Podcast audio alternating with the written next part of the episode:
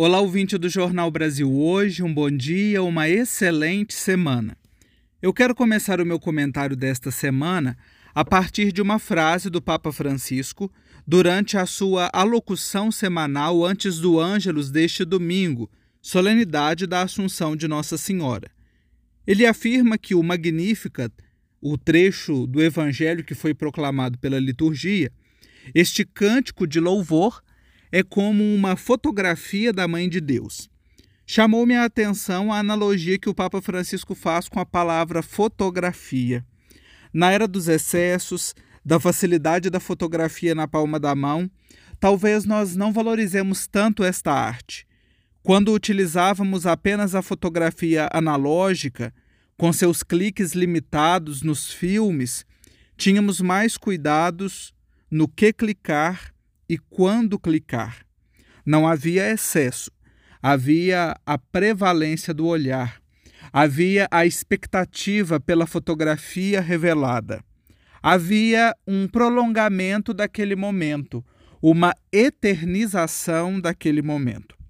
Esta analogia da fotografia coincide com a semana em que se celebra o Dia Mundial da Fotografia, em 19 de agosto.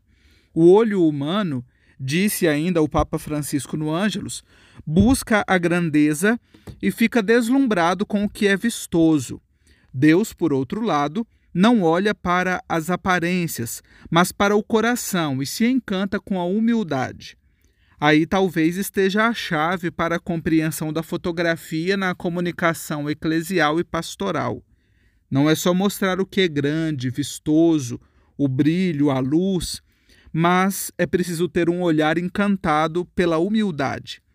Precisamos repensar os cliques que damos, a quantidade e a qualidade.